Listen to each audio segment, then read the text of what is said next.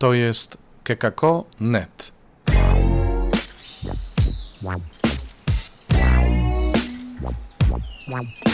Poranny suplement diety.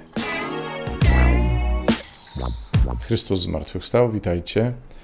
Kolejna pigułeczka Słowa Bożego, tym razem we wtorek dwudziestego trzeciego marca. No i dzisiaj czytamy w Księdze Liczb o wężu miedzianym.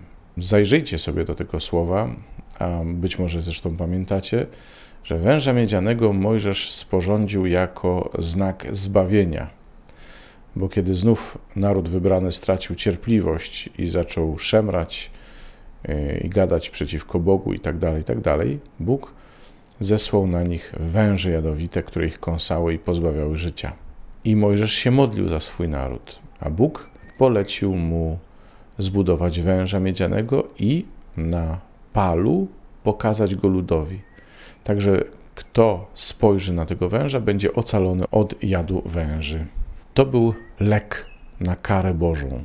Zwrócić się do Boga i u Niego szukać ratunku. To była bardzo wychowawcza kara. Szukać ratunku u Boga. Również dzisiaj, tylko że w Ewangelii Jezus mówi, kiedy wy wywyższycie Syna Człowieczego, poznacie, że Ojciec mnie posłał i tak dalej, i tak dalej. To wywyższenie niestety to było ukrzyżowanie.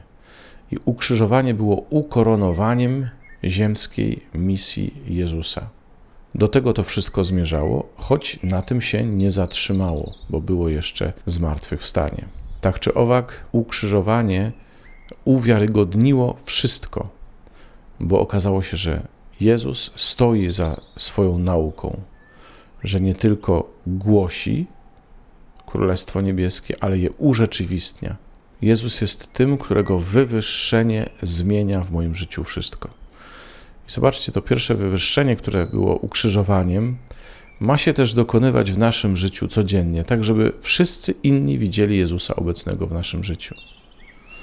Nie tylko chcę żyć po chrześcijańsku, ale chcę tak żyć, żeby inni się pytali, jejku, jak to możliwe, skąd ty to masz? Wywyższenie Jezusa w moim życiu, to znaczy, że w moim życiu Jezus jest widoczny, w moim życiu Jezus jest na widocznym miejscu, w moim sercu, w moim sposobie życia, w moich myślach.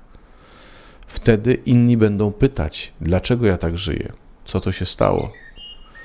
I wtedy Królestwo Niebieskie będzie się rozszerzać także i w ten sposób. Tak więc wywyższenie Syna Człowieczego ma się dokonywać w moim życiu, w moich decyzjach, wyborach.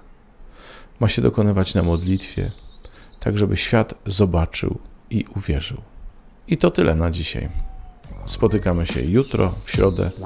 Pozdrawiam, do usłyszenia. W Wielkim Poście czytaj Pismo Święte. Słuchaj Pana, który mówi do Ciebie, a jeśli chcesz się podzielić tym, co usłyszałeś, usłyszałaś, napisz do nas redakcja małpa kekako kropka net albo nagraj wiadomość na stronie odcinka podcastu.